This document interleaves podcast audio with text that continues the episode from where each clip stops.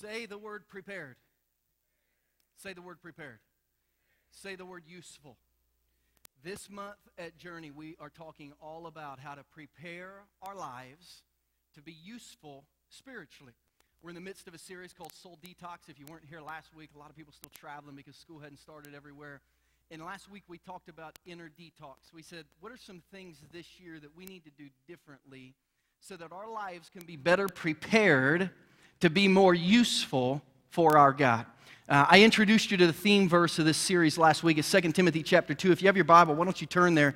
2 Timothy chapter 2. If you don't have your Bible, our ushers are going to go down the aisle and they're going to offer you a Bible if you need one, if you forgot one, if you want one. Uh, just raise your hand, wave at the other ushers, they'll give you one. If you don't have a Bible, this one is yours to keep. We've given away more than 300 since we started our church a little over 15 months ago, and we would be glad for this to be yours. So um, if you grab one today and you, you, don't really know where yours is at home, just put your name in this and, uh, and keep it. It's yours. It's our gift to you.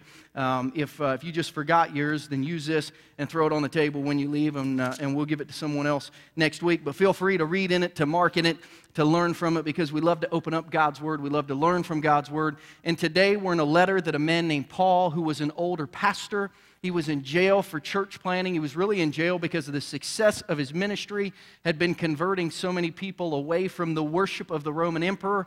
He had a young apprentice. His name was Timothy. One of the last letters that Paul wrote before he died in prison to what he called his son in the faith, his young student. He wrote a letter to Timothy and said, Timothy, man, here's how you got to do life. We're probably not going to be around each other much longer, if ever.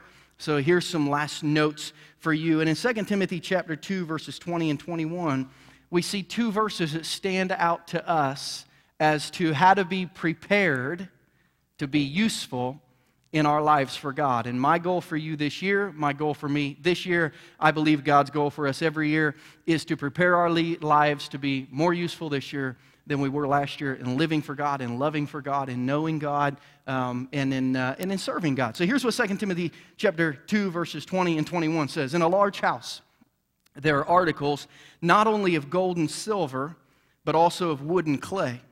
Some are for special purposes and some for common use.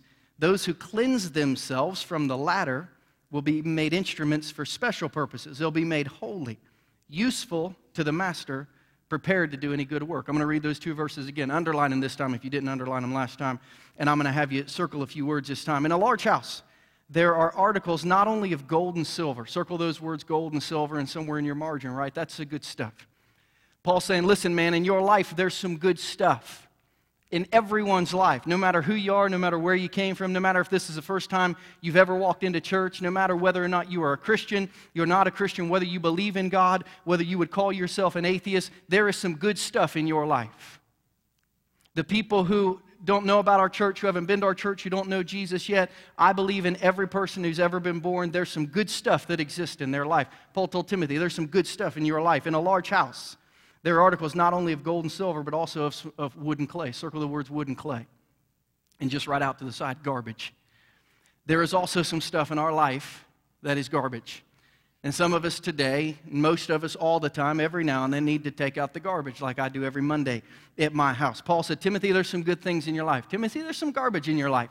And here's what he said if you can figure out, verse 21, how to cleanse yourself from the garbage, the latter's the garbage, you can figure out how to get rid of the garbage. You'll be, made, you'll be an instrument for special purposes. You'll be made holy. You'll be useful to the master. And you'll be prepared to do any good work. Say the word prepared. Say the word useful. We're trying to figure out at our church this month how to prepare our lives to be useful for God. Why?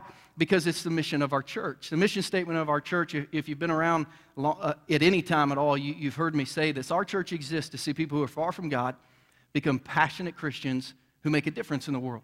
We want to see people go from where they are spiritually, from where they need to be spiritually. We want to see you go from where you are spiritually to your next step spiritually. That's why we've got a tent that says next steps. We don't expect everyone to go from zero to 100, but we would like you to go from zero to one and one to two and to take the next step.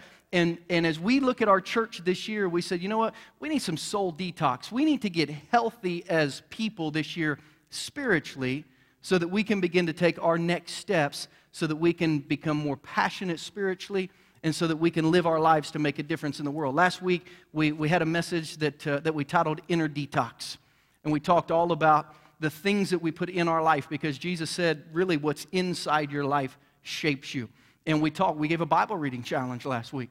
Uh, and we handed out these little cards, our Soul Detox Bible Challenge. We, we, um, we, we said, here's three challenges we'd like you to take. On the back, we said, here's your Bible Challenge cheat sheet. Here's the study Bible I would recommend this year. Here's a translation I'd recommend this year. Here's where you can go to find 100 Bible reading plans. If you did not get this, I'm sure it's somewhere in our church. Ushers, someone let me know where this is. By the end of the service, you can grab one if you weren't here last week. But we had a lot of people last week, like maybe more than 100 that said, I'm going to I'm to try to read my Bible more this week or this year than last year. And I talked to one of our men this morning during setup and teardown. He said, Christian, I read, I'm seven for seven so far this year.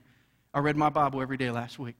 And he said, Man, there is some jacked up stuff in the Bible. And I was like, I know. He's like, What is up with Lot's daughters, man? And if you haven't read it, you got to go read it. But they did stuff that's like illegal and immoral and it's, it's jacked up. There's some jacked up stuff in the Bible but he's committed to read his Bible. Now, some of you last Sunday committed to read your Bible and you didn't read it, you didn't read it even one day last week. And I would say this it's January 13, 1 13 13. That's the date today. Don't give up on your challenge just because you had one bad week. Tell people Christianity is much more like baseball than football. You don't only have 16 chances. Christianity is an everyday sport. One great week won't make your year, one bad week won't break your year. You just got to, every day, you got to go to work spiritually. So if you set a goal last year, you didn't meet that goal last year or last week, then, then start this week. But we talked about how to change from the inside out. This week, we're, we're talking about outer detox. Not the things that we need to put in, but the things that we need to get out. And I want to share with you one of my favorite um, narratives in the Bible. If you have your Bible, I want you to turn back to Deuteronomy chapter 23. That's in the Old Testament. If you're new and we just handed you a Bible for the very first time, start at the beginning um, because you're, you're going to be much closer to the beginning than even the middle or the end. You'll flip back past a book called Genesis, then Exodus, then Leviticus, then Numbers, then Deuteronomy. And in Deuteronomy chapter 23, Moses is talking to the people through the words of God, and he's basically telling them this You want to be closer to God? You want God to be around your life more? You want more of God's presence in your life? You want more of God's blessing in your life? He's basically teaching them how to live with God. God had come down on a mountain. He had spoken to all of them. They went to Moses and said, That freaks us out. We'd rather not communicate with God anymore directly because that's pretty scary. So, like, can you just, can you be our mediator? And God said, Okay. Um, but God said, I'm going to teach you how to have my presence in your life. I'm going to teach you how to live with my security. I'm going to teach you how to live with my blessing. So in Deuteronomy, we read a, a bunch of things where God says, if you want me intimately involved in your daily life, do these things. Right down to the nitty gritty of Deuteronomy chapter 23, verses 12 through 15. And here's what God says when, he, when He's saying, I want to be a part of your everyday life, he told the Israelites, here's how micromanaging I will be in that. Deuteronomy chapter 23, verses 12 through 15. God says, designate a place outside the camp where you can go relieve yourself. Now, God cares where we use the bathroom, according to Deuteronomy 23 12. You say, what do you mean re- relieve yourself? I mean, take a dump. That's what he is saying there. De- it's the Bible, it's not me. Designate a place outside the camp where you can go to relieve yourself. As a part of your equipment, have something to dig with. And when you relieve yourself, this is how I know he says, How do you know he's not talking about peeing? Because you don't bury pee usually, unless you've got an issue. Verse 13 As a part of your equipment, have something to dig with. And when you relieve yourself, dig a hole and cover up your excrement. Why? What a weird piece of Bible reading. Verse 14 for the Lord your God moves about in your camp to protect you and to deliver your enemies to you. Your camp must be holy so that he will not see among you anything indecent and turn away from you. God said, You want me near you? You want my presence in your life? You want my blessings around your life? You're going to do it my way. Let me give you an illustration of this. At Thanksgiving, we were at my mom and dad's house. And when we travel to my mom and dad's, I have two kids, really kind of two and a half kids, because I, I, have a dog that we treat like a kid. Some of you have a pet who's like a child to you. His name is Rudy. I think they've got a picture, and that's a, a, a, poorly pixelated picture of Rudy. He's a little lap dog. My friend Robbie calls him a hamster because he's smaller than his dog, and he has a little thing on his cage he can drink from like a hamster. But yeah, that, that's our dog. We love our dog dearly. So we take him everywhere with us that we can. So he, we're at my mom and dad's house at Thanksgiving. Mom and dad have a fence. We don't have a fence. When we put Rudy out at our house, he's on a leash. When he goes to mom and dad's, he gets to run around in the backyard freely and just have a blast. So he, he's at mom and dad's, he's running around the backyard.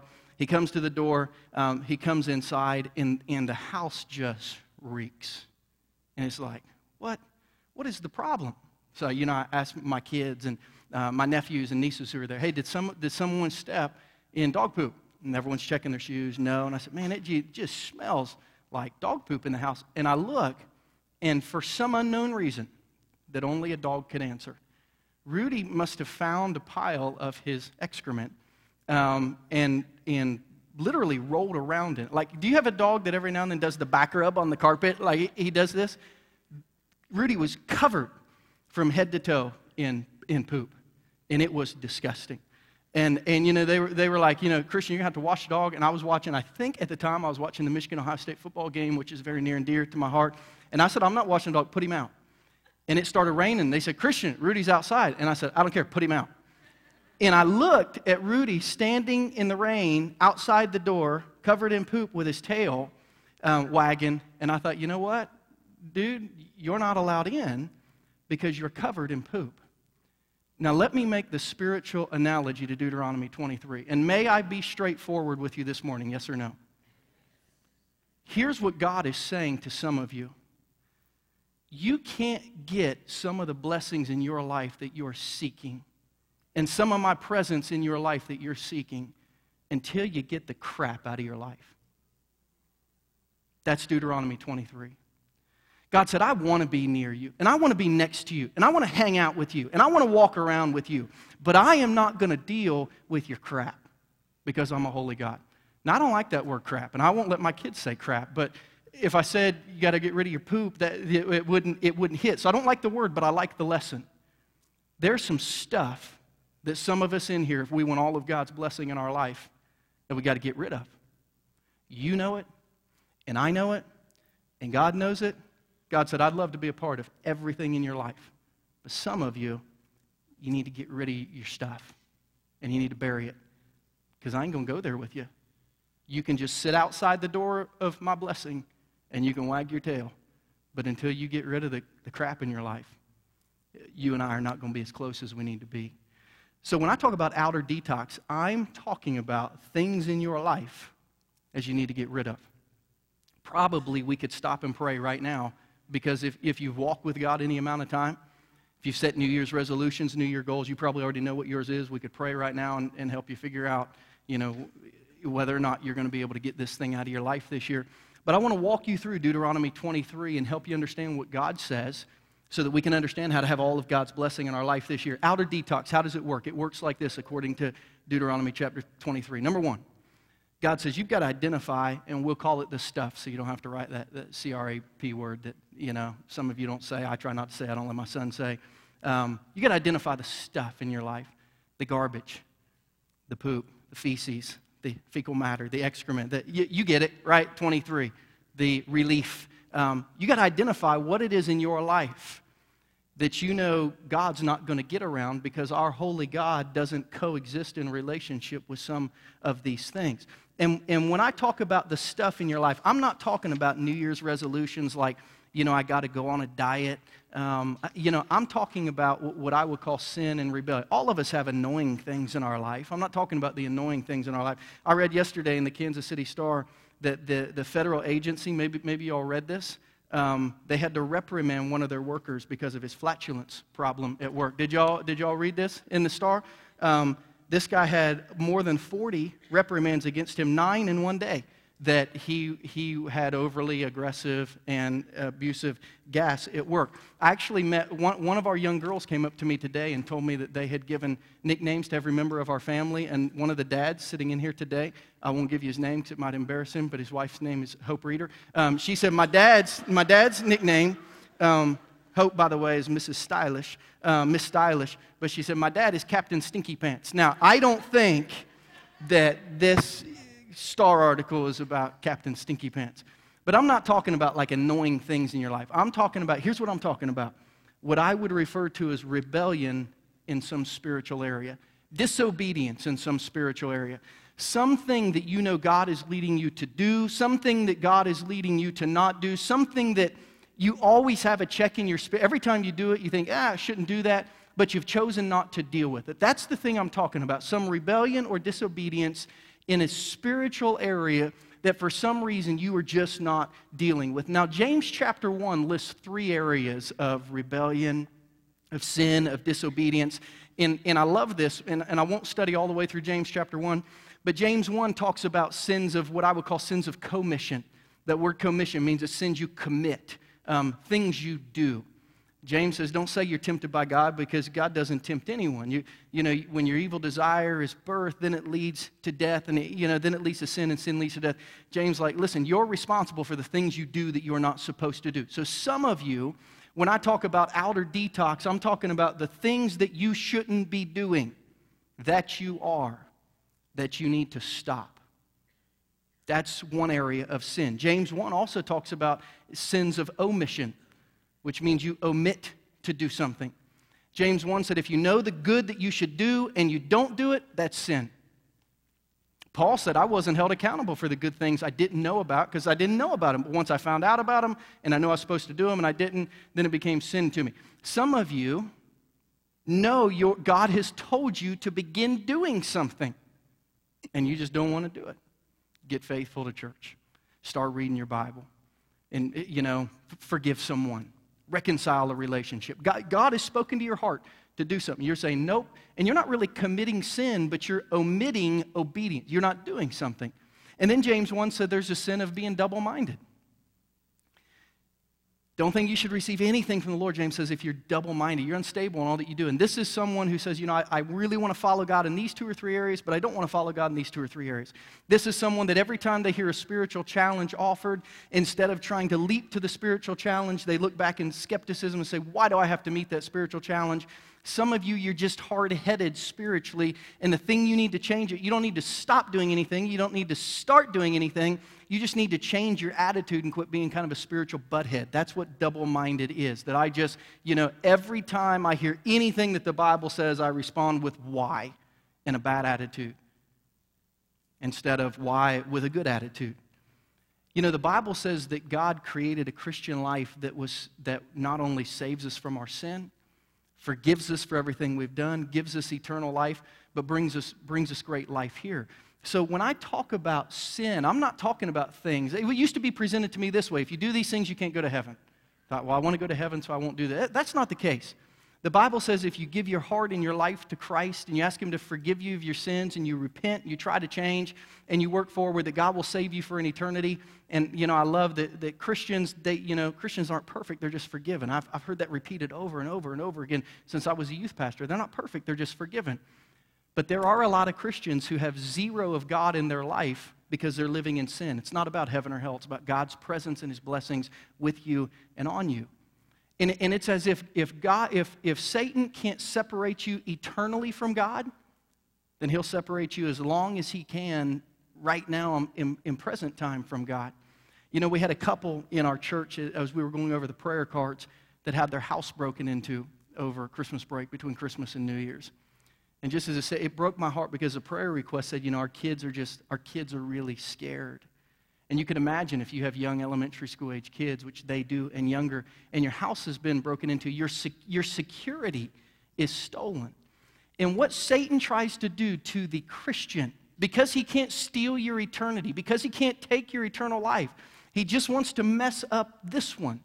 In John 10 10, it says the devil comes to steal, kill, and destroy. He just wants to separate you because he can't curse you. He just wants to separate you from God. In Numbers 22, we read a really interesting narrative. I'm not going to read through it, but I'll talk through it. Israel had traveled from Egypt. They were getting ready to go into Israel, and they were camped across the street from Israel, except it was across the river, the Jordan River, in a place called Moab. And Moab was a country that didn't like Israel. They were afraid of Israel. So the king said, Someone hire a prophet to come and curse Israel so they'll all die. So the prophet came, his name was Balak, and he came and or Balaam and, and he said, Hey, can you curse these people? And, and ba- Balaam said, Let me check. So he asked God, God, can I curse these people? And God said, No, you can't curse these people. They're my people. You can't curse them. You got you to take your hands off of them. So he said, I can't curse them. I got to bless them. And to make a long story short, he said, Well, if you can't curse them, is there anything else you can do to take care of them? He said, Yeah, I can't curse them, but I can tempt them. And he said, I can't curse them for you, but here's a spiritual plan where they will destroy themselves. And if you do this, you don't have to worry about them. See, Satan would like to curse your life to an eternal hell, eternally separated from God. But if you've entrusted your heart to God, he can't do that. So the next best thing is if I can't curse you, then I'll tempt you. And I'll put a scenario in your life where you choose to be separated from God because God has chosen to be close to you. And I, I, I can't tell you the number of Christians who feel separated from God, not because they're cursed, but because they refuse to say no to temptation.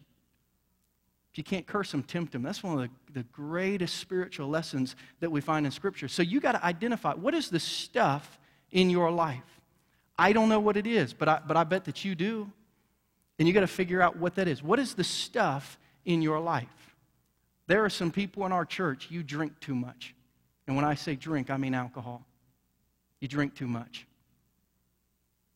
And it's separating you from God and it's separating you from godly influence. But a man in our church who became deeply convicted last week because someone at work told him, You're the only Christian I know who can turn water to vodka. And he told one of our men, when I heard that, I was crushed because I realized that everyone just, they always see me with a drink in my hand. I had another Christian who told me one time that it, it was only when their friends told him, you know, you make better mixed drinks than the bartender.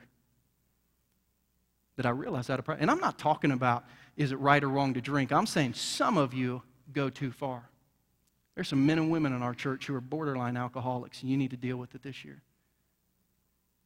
Some of you, your language is terrible. And I'm not saying it's going to send you to hell, but I'm, I'm saying it sure doesn't make you sound like a Christian. Say, well, that's the way I talk when I play. That was a big argument for me. When you play sports, you're allowed, you know, anything goes on the field. So God does not step between the white lines, is what you're saying.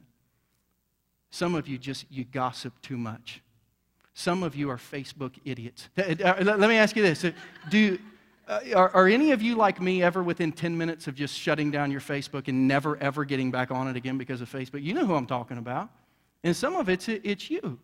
You care more that people know your political views than they do that you're a Christian. And you don't ever stop to think how you're impacting anyone spiritually. Some of you run your mouth too much. Some of you don't speak up and say enough. some men in here are, are really disrespectful to their wife and kids, and some women in here are really disrespectful to your husband. I mean, what you, what's the stuff in your life that God looks at you and says, Man, I'd love to be closer to you, but you got to deal with that? What are the things in your life you got to deal? You got to identify that this year. Because if you read your Bible every day and you don't identify that, you're not going to grow much spiritually. Number two, Deuteronomy says after you identify it, after you identify your stuff, you got to identify the tools to remove it. Right? God said, Listen, here's the problem. Every now and then you relieve yourself. I don't want to step in your stuff when I'm hanging out in your camp. So here's the thought everyone's going to have some equipment in their life, everyone's going to be equipped with some stuff. So, in your bag of stuff, you need to have some tools to get rid of the garbage that's going to keep me out of your life. We got to identify the tools. 2 Timothy 2:21 to go back to our theme verse is this: those who cleanse themselves. Those who get rid of the, the junk in their life. What is it? They'll be made useful. They'll be prepared. We're trying to figure out how to be prepared to be useful this year. Some of us need to cleanse some areas in our life. So, what does Deut- Deuteronomy 23 13 say? As a part of your equipment, have something to dig with. Now, what are the tools of outer detox? What are the tools to get and to keep stuff out of your life? I want to give you four. And I want you to write these down and I want you to think about these. First two are going to be simple. Next two are going to take a deep breath and some consideration. Number one, private confession. The first tool to, to getting your life right with God is recognizing something's wrong, something's there, it shouldn't be there, I need to deal with it. The first tool is a simple prayer saying, God, I'm sorry. And I hate to say that this tool for a seasoned Christian isn't very useful. Because if you're like me, you've got stuff in your life that you've done a thousand times, and a thousand times you've said sorry, and you go and do it again, and private confession just isn't doing it for you. You've tried to stop, and you say sorry, and you pray, and you apologize, but it hasn't, it hasn't covered up the garbage in your life yet. Like you do it, and it feels good, and God says to, and you know, I'm all for praying to ask God to forgive every sin you ever commit. But if you can't stop, obviously you, you need more than private confession the Bible would say, secondly, anyone who's real serious, private confession always leads to repentance. Repentance just means change. That's what that means. Repentance literally is a word that means 180 degrees. Um, you repent when you make a U turn in your car. It, it's not a spiritual word, but spiritually, it just means that what you've been doing spiritually, you don't do anymore. So, private confession is God, I've got this thing in my life. Forgive me, I did it again. Repentance is God, I want to not do this anymore. I want to become a, diff- a different type of person. And you say, how exactly does that happen? The next two steps are difficult, but they begin to help us repent, change. They begin, they begin to help us cover up our junk so that God can be closer to us. What are they? Number three, public confession. Now, when I say public confession, I'm not talking about on a stage. I'm just talking about telling someone other than God. I go and I tell someone, man, I've got this issue that I have been struggling with. Because here's the deal I believe most Christians exist within a realm of private confession and a heart of repentance all the time. I, kn- I know I need to do better than this. Man, one day I'm going to change, but you never do, and you just kind of think that that's your curse in life, and you can't. But the Bible says that the things you struggle with can be overcome if, if you will add to it what the Bible calls public confession. Now, public confession is not easy.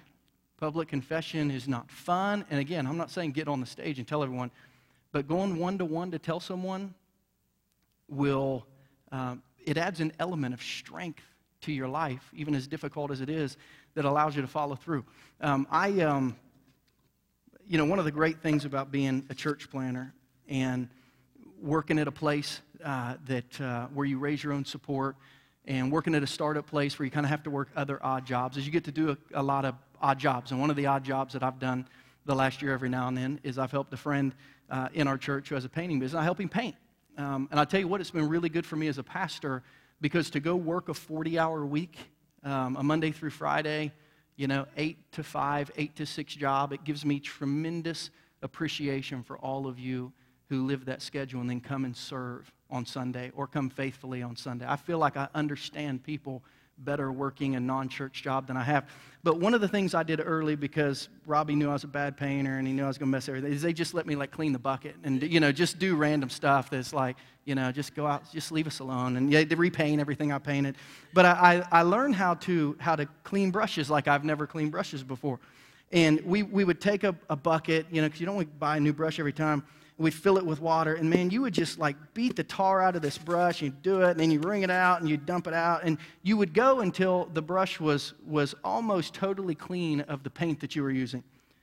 But then every now and then, when you couldn't get all the paint out, you would take this wire brush, this metal brush, and I realized it, it was metal for the first time when it went over my hand because I wasn't being careful enough. And I was like, that hurts. Um, and you would take, is this going to hurt this brush if I do it dry? And you literally you just rake and i mean rake that paint out of there so that the brush gets totally clean. Folks this is public confession. It's rough and it hurts. But i want to tell you this there were some brushes that if you didn't use this you couldn't ever paint a new color because the old color was always there. And there are some christians in our church who will never truly have a different life because they can't ever get rid of their old life because they're not willing to do the stuff that hurts. And I'm telling you, it hurts. You know what? When I was in college, I looked at pornography a lot, like lots of college guys do. But I was also married in college. And I'm telling you, if you're a married man or a woman, one of the things you need to get out of your life is pornography. And my wife caught me. And I thought she was going to leave me. I probably would have left me. And I just told her anything. Whatever you tell me, I don't want this in my life. Th- this was one of the things where You say, Christian, how many times do you think you prayed to ask God to forgive you after looking at pornography? Here's the answer every time. Christian, how many times after looking at pornography did you think, I don't want to look at pornography again? Here's how many times every time. And how many times did it work? Very few times. And asked Danielle, What do you want me to do? And she said, Christian, you're going to have to tell someone. You have to tell someone what you did, you have to tell someone what you struggle with, and you're going to have to ask them to help you every week. And I said, That's going to be embarrassing. And that's going to be hard. And that's going to be like an iron brush scraping the ego of my spiritual life. But if I don't get that color of spiritual paint out of my life, I'll never be who God wants me to be. And I remember it like yesterday when I sat down with my mentor, Barry Rice, in a courtyard at Liberty University. And I said, Barry, man, I'm struggling looking at pornography. And as much as I love God, and as much as I love my wife, I can't stop. And I'm telling you, it was like God took an iron brush to my soul and just scraped it. And you know what happened? The paint came out. And every Thursday at Hardee's at 6 a.m. for more than a year, we would sit down. He'd look me in the eye and say, did you, look me at, did you look at pornography this week? And he helped me get good software on my computer and good software on my phone. And every time we talk to this day, he'll say, Are you alone? And I'll say, I can be. He'll say, Are you looking at pornography? See, he's not afraid to use his iron brush on my back because I've given him permission because my goal is to be closer to God, not, not ashamed of my sin. If you have something that you've, for 20 years, you've been wondering what the problem is, you need to tell someone. And then step four is accountability. You need to ask them to hold you accountable. Would you, every time you're with me, ask me about this? You will not offend me. Please, I don't want to live my life like this anymore. See, you got to identify the stuff in your life. Then you have to identify the tools in your life that can bury it and can keep it buried uh, you identify the tools in your life. Why? Number three, so you can bury it. And so that you can keep it buried. Now you say, Christian, are these things necessary to go to heaven? No. Are these things necessary to know who Jesus is? No. Are these things necessary to have God as close to me in my life that He wants to be? Yes. This is a proximity question. This is how close do you want God to your life? How many of God's blessings do you want for your life? This, this is what this message is about. And if you say, I want more of God this year, or if you would go as far as to say, I want all of God this year, I want all of God's blessings in my life, then you say, I identify the stuff, I identify the tools to remove it, and, and then I bury it. Deuteronomy 23 13 says, Dig a hole and cover up your excrement. You get rid of the crap in your life and watch me hang out with you all day, every day. God says, so I can be there to protect you and to serve you. That's cool. You know, when, um, and y'all know this if you know me, I, you know, I grew up in southern Ohio in a redneck town, um, you know, and, and just was an old country boy from Bainbridge, Ohio. And the first job that I worked, my kids like to hear about my old jobs because they don't even understand it. Growing up in Johnson County, Kansas, and now being in Jackson County, Missouri, um, I worked at a, a lumber yard. My freshman year in high school was my first real job. And every day I'd get up and I'd get on my bicycle and I would take my lunch in my bag and I'd ride my bike a mile and a half to go work at a lumber yard. There's some of you here don't even know what a lumber yard is. It's basically where the materials that build your house come from and build this building.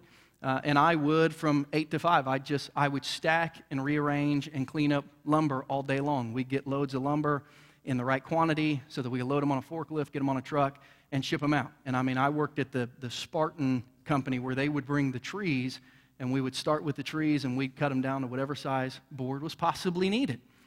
And one day, uh, my boss came in. I worked for a friend of mine's dad, um, and he said, "Hey, Christian, uh, you're not going to work at the at the mill today. Uh, we're going to send you and some guys out to a field." I said, "Why?" Um, and my kids love this, but it was a real job. He said, "I need about six teenagers for a month um, to just pick up rocks in a field, and I'm going to pay you to do it." And I said, You're going to pay me to pick up rocks? And he said, Yes, I'm going to pay you to pick up rocks. So for a month, we would drive out to this field. He bought about 10 acres of land. And when they disked it up to, to go ahead and sow it, they were going to do soybeans there. Um, it, it just was filled with large limestone pieces of rock. I mean, like the size of this monitor here. Not little rocks, big rocks. And for a month, a team of six of us, all we did, section by section, was pick up the rocks, carry him to the edge of the woods, and chuck him in the woods. And here's the lesson that I learned from that you can't plant something different until what has previously been there has been removed. And some of you this year have made a commitment to read your Bible. And here, here's the note you need to understand nothing will take root and grow until you throw away the rocks first and you get them out of your life. See, some of you may commit to read the Bible through this year, but if you don't take part in outer detox, like you're going to read your whole Bible and in a year you're going to think, well, I didn't feel like I learned anything. I don't feel like I'm closer to Jesus.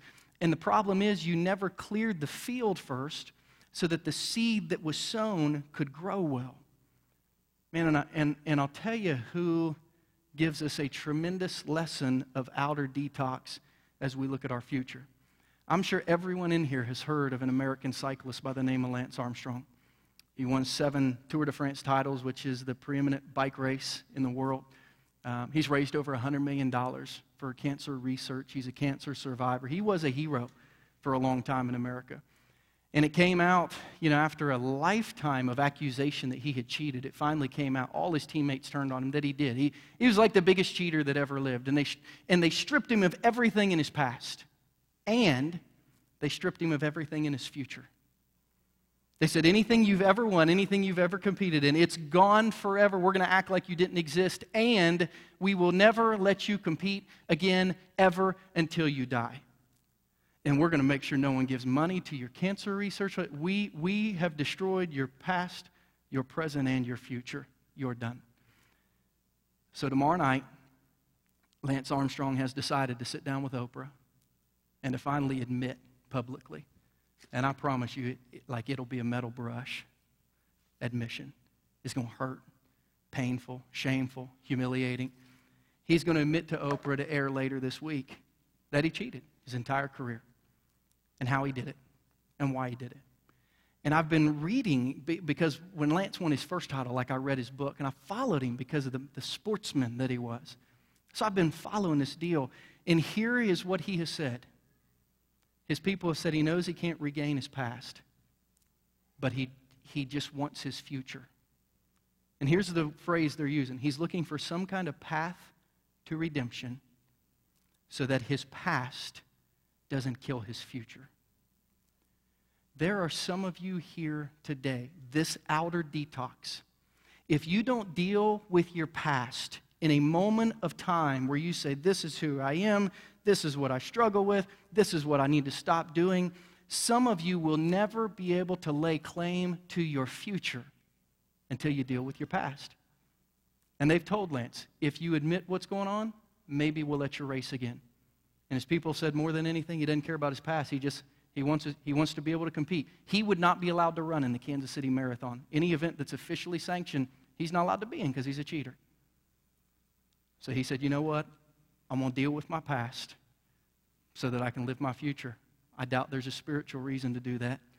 But you and I pursuing God, some of us need to deal with our past at a moment in time in the present so that our future can be different. It's funny, the Apostle Paul used the illustration of a race to talk about his spiritual life. And here's what he said He said, I, I want to run my race. He said, I would hate to get to the end of my life and figure out after running my race that I was disqualified. And I would hate for anyone in here to think that maybe there are some things in your life that, that need to be out, that you've got in, and you decide to keep them in your entire life only to one day figure out they've disqualified you from every blessing of God. You know, we said this year our church is growing, and it is. We're going to start two services, and our nursery and children's ministry are just busting out the seams organizations growing. We got leadership teams. We got new people volunteering, and we're going to need more people to volunteer. I mean, things are going awesome. But we said this if our church grows and our organization grows, and we buy a land and we buy building and we move forward as a church, but our people don't move forward as Christians, we have failed. Our mission isn't to grow, our mission isn't to build. Our mission is to see people go from where they are spiritually to where they need to be spiritually. And if as a church we explode, but you don't move forward spiritually, we failed. So today, man, on a cold January Sunday, 1 13 13 is the date today. today, your next step, maybe your first step, maybe the step that allows you to finally quit living in the consequences of your past and present and living for your future, is outer detox. Figure out the garbage in your life, figure out how to get rid of it, bury it, and be done with it so that your future is forever changed. Don't be little Rudy sitting outside in the rain, covered in poop, not allowed to come inside all God's blessings for you because you're, you're too dumb to stay away from the garbage in your life. Let me pray for you. Heavenly Father, we come to you in Jesus' name right now. And Lord, I, we're filled with gratitude for how you love us and how you've saved us and how you've changed so many of us and how you've directed us. We have tremendous peace knowing that you're in our life, that you're real, that you care about us, that you love us. But Lord, certainly there has been a spot of challenge issued from your word today in Deuteronomy chapter 23 that gets right into the nitty gritty of our everyday life and says, You need to be done with this. Like if you want me to hang out with, at your house, you got to be done with this. If you want me to go to work with you, you got to be done with this. If you want all my blessings on you and your marriage and your family and your kids, you got to be done with this. And God, I pray that you will speak to men and women and teenagers and children in this room right now on 11313. And you will show them what in their life they need to dig a hole, throw it in, and cover it up. God, maybe it's some kind of sin of commission, something they're doing that they need to stop. Maybe it's a sin of omission, something you clearly have told their heart to do that they're not doing, so it's something they need to start doing. Maybe it's the sin of a double mind that they live with a skeptical, questioning heart to your spirit. Instead of trying to embrace and learn from you, they're trying to keep you at an arm's length. Show us what our need is to move forward and help every member of our church, every member that gets on and watches on the internet, and God, help us all to take one more step forward by dealing with this outer detox issue in our life. Now, with every head bowed and every eye closed today, please, nobody looking around, because it's none of your business, really none of my business. But pastorally, as a shepherd, I'm trying to figure out if God is moving in the lives of our people. I wonder how many people here with a head bowed and an eye closed will say, Christian, there is something in my life that needs to go this year if I'm going to get closer to God. And, it, and if you know that, and man, maybe you'd be willing to work on it this year, would you just slip your hand up so that I can pray for you? That's my only reason in asking you to raise your hand so I can pray for you. Just keep it up for just a minute. I just want to scan the crowd so I can pray for you. You can put them down. God, I pray for all these hands raised. Because Scripture is so clear that in our life, there's some good things and some bad things, and sometimes we have to remove the bad to take our next step closer to you so that every hand that was just raised and every hand that wasn't raised, but every heart that's thinking, yeah, there's something there in my life. God, speak to us. Help us if private confession and a repentant heart haven't worked. God, help us to pull out that iron brush of public confession and to tell someone near us or struggling with, that we need help with, to get some accountability. And God, may our lives be forever changed. May our life be able to paint a new color because the old one is totally gone because we've gotten rid of something. Help us not to put all kinds of new stuff in that never takes root because we didn't clear away the bad soil first. And with heads bowed and eyes closed, the first step you can take spiritually is to give your heart and your life to Jesus.